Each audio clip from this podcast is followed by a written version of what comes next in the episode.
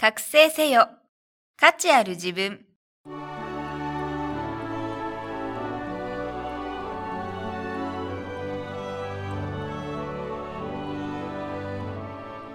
ポッドキャスト、覚醒せよ。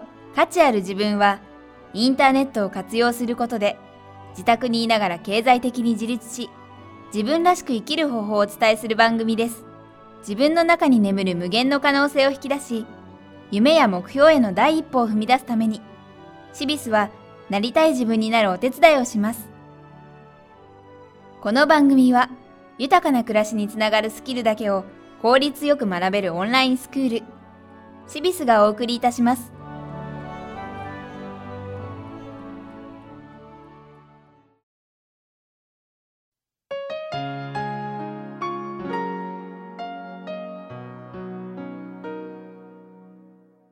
皆さんこんにちは。ポッドキャスト覚醒せよ価値ある自分ナビゲーターの関根美代子です。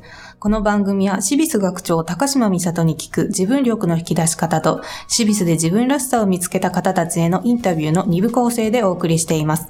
高島さん、よろしくお願いいたします。よろしくお願いします。今回はリスナーの方から次のような質問をいただきました。私は子供が一人でも苦労しているのに、高島さんは双子を育てながら仕事をしていたとは驚きです。本当にそんなことはできるのでしょうか？できます。っていうかや、やってました。はい。で、私も自分でよくできたなって後から冷静に考えて思うと、よくやってたなって思うんですけれども、その時は、あの、一生懸命なので、あんまりそういうことは考えないんですね。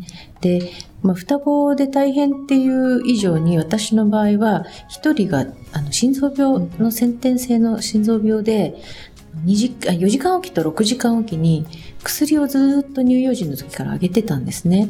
で、苦いんですよ。ミルクに混ぜても、あの、あんまり喜ばない。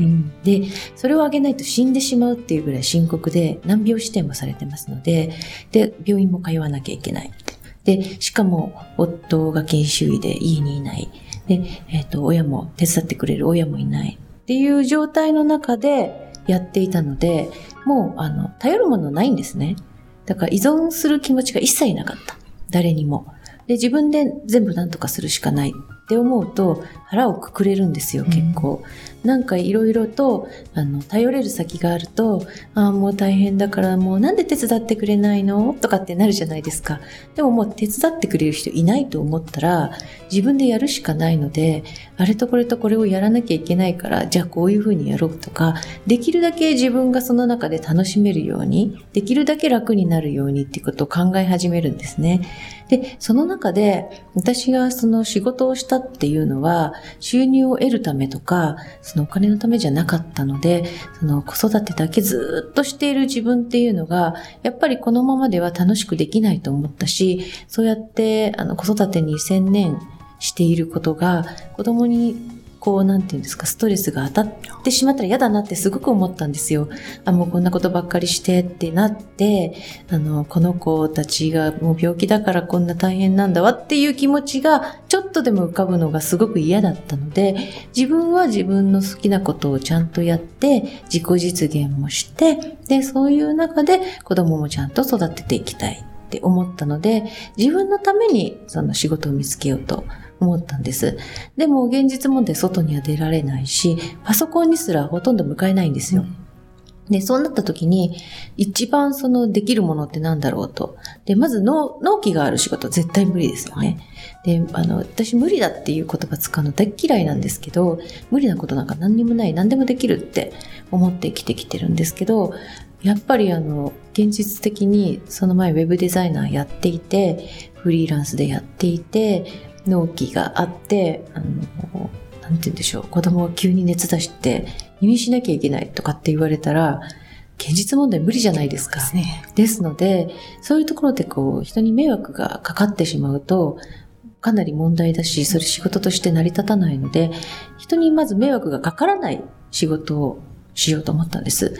で、ノルマがない、納期がないっていう仕事じゃないと難しい。で、やりたい時だけやる。で、出かけていって、あの、その時間拘束されるっていうのは難しい。となると、もう必然的にインターネットを使う仕事しかないじゃないですか。で、もう本当にいろいろ模索しました。いろいろ探しましたし、で考えて、で、何でも可能性があることはやってみました。で、その中で、すごく楽しかったので続いたと思うんですよ。だから仕事を子育てしながら大変なのに仕事もしてたっていうよりも、子育てしてて大変だったからこそ、その楽しいことを見つけて、そこにあの頑張れたっていうことだと思うんですね。楽しくないとできないんですよね。そうですね。ただやっぱりその発想の転換ということができたのがやはり素晴らしい点ですね。あの、努力努力だけではなくて何か楽しいことがその中ではないかっていうことを見つけ出された。楽しくないとできないですからね、わがままだし。子育てはもちろんあの大変なことですけれども、むしろその中で発揮できる力というのがあるかもしれないということですよね。そうです、そうです。うん、その子育てしてる時ってすごくいろいろあれこれあれこれしなきゃいけないので脳を抑えてるんですよ。だからそれにもう一つ仕事が加わったところで、どうせ大変なのは一緒なんですよ。だからやっちゃえっていう、もう思いっきりですね。ありがとうございました。続いては、シビスで自分らしさを見つけた方へのインタビューをお送りします。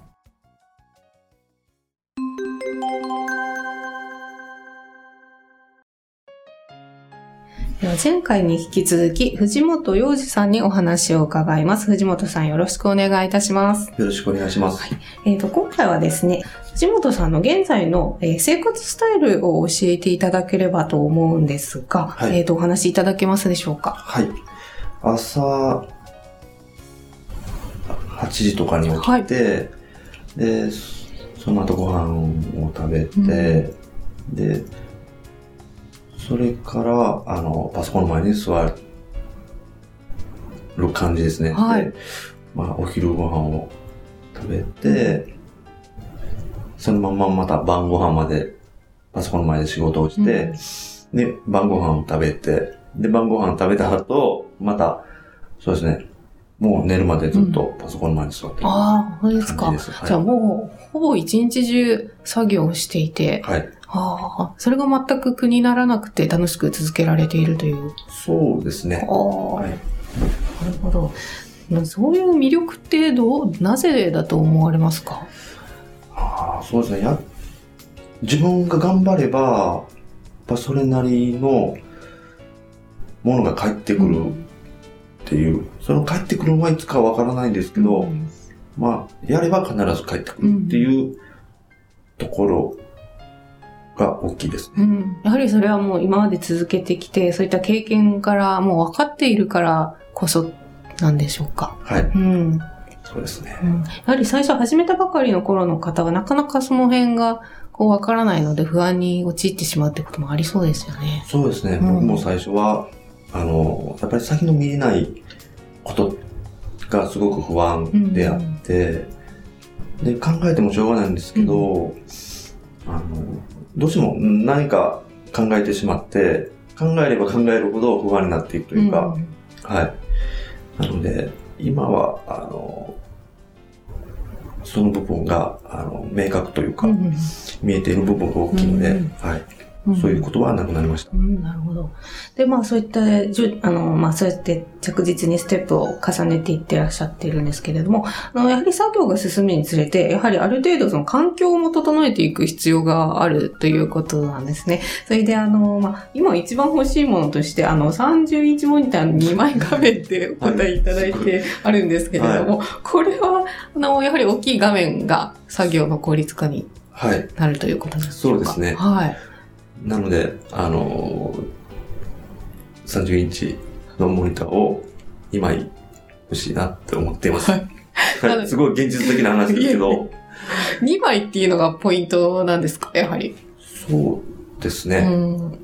はい。2枚。1枚ではちょっと、今実際に24インチを3枚使って作業してるんですけど、えー、で、やっぱ30インチを見ると、すごく良かったんで、うん、それの、できれば2枚が欲しいです。なるほど。はい、それで、同時にこう見るんですか？すみません、全く。同時なんですよ。あの、2枚なんですけど、イメージとしては1枚なんです。うん、へえ。はい。なので、左の画面で作業をしながら右の画面でも作業できるっていう。うはいえー同時にそういうのを把握しできるようになるっていうことなんですか？把握と言いますかね、もう本当に1枚の画面が2つに割れたっていうイメージなんですよ。あはい。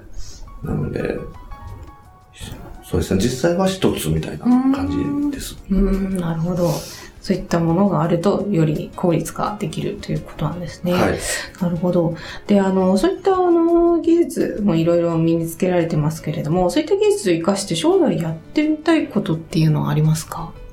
今のアフィリエイトを自分の中で納得できるまでやりたいっていうところと、うんアフィリエイトが今すごく楽しうん。いので、うん。まだ考えていませ。うんん。で、今やっていることにまあ集中していきたいという感じなんですね。はい。なるほど。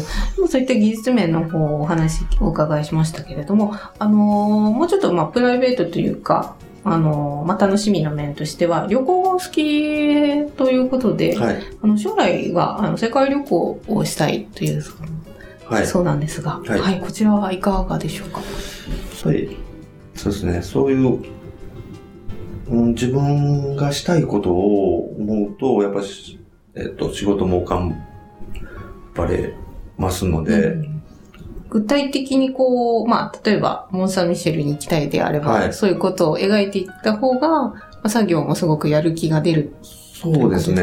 はい。そうですね。作業楽しいことって、うんなんか時間を忘れて、はい。遊びでもあるじゃないですか。はい。で、それと一緒みたいな感じですね。うんうんうん。はい。ああそこ行きたいなとか、うんうん。そういうところを行ってるイメージをうんしながら、あの、まあ、作業をするというか、んんはい。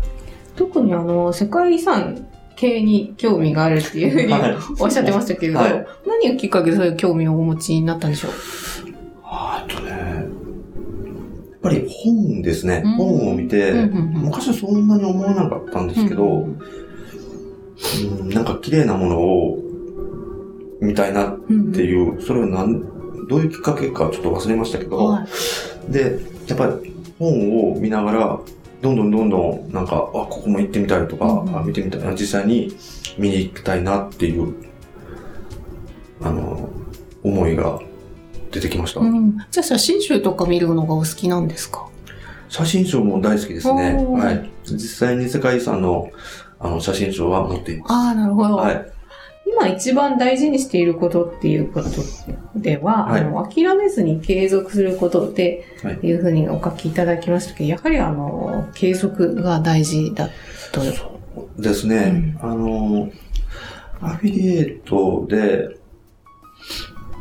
と思ったのが、やっぱり諦めな、諦めずに、あの、続けることで、やっぱり稼げるようになって、結果が出るというか、諦めてしまったらそれまでなんですよね。うんで、まあ、その辛い時期を乗り越えて続けることによって、結果は必ず何かしら出るという、うん。はい、そういうのを経験させてもらったんうんで、うんうんすごく大事かなと思っています。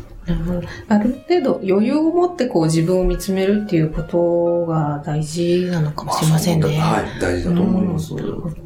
で、あの、最後になんですが、皆さんにお伺いしているのが、まあ、あの、私立学ぶことで自分がいろいろ、まあ、転機を迎えた方も多いんですけれども、はいその経験をもとに、あの、もし自分を変えたいと思っている人にアドバイスをするとしたら、どういうことを、あの、声をかけたいかっていうことをお伺いできますでしょうか？はい。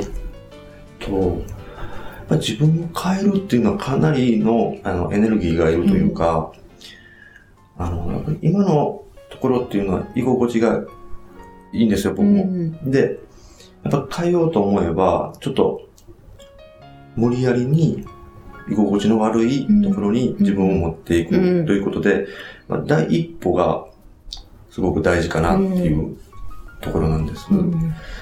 なので、何かしら行動を、ちっちゃな行動でもいいんで、起こすっていうことをしていただきたいとは思います。うんあえて居心地の悪いところに自分を置くっていうのは面白い指摘ですよね。どうしても、もう慣れ親しんだことにから出たくないって思ってしまいますよね。はい。うん。でもまあ、逆に違いすぎてもまた、っていう、まあ難しいところでもあるんですけど。ね違いすぎると、やっぱりすぐ帰ってくるっていう、まあそれでもいいと思うんですよ。一回そっちを経験すうんる。その経験も大事だと思うんで、まあ、それを繰り返していきながらでも、ちょっとずつ進んでいくってういう、ん。はい。その行動が大事かなと思います。なるほど、そうですね。何かこう変えるとか、そういう体験するっていうことにちょっとこう怖がりすぎているような部分もあるかもしれませんね。なんか知らず知らずのうちにそうですね。うんはい。ちょっとずつでも、まあちょっと頭を切り替えてやってみると、なかなか自分でも思ってみなかったような体験があるかもしれないですもんね。そうですね。はい。藤本さん、ありがとうございました。ありがとうございました。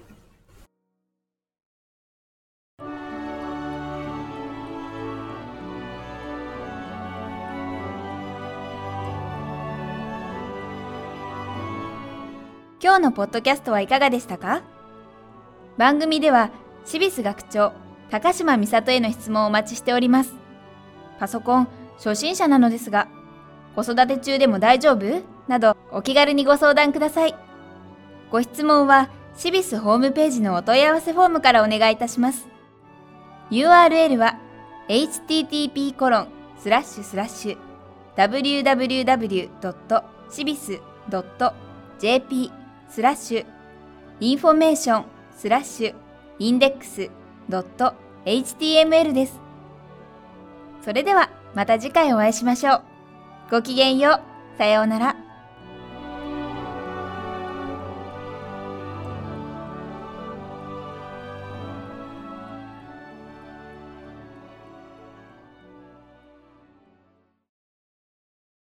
この番組は豊かな暮らしにつながるスキルだけを効率よく学べるオンラインスクールシビスがお送りいたしました。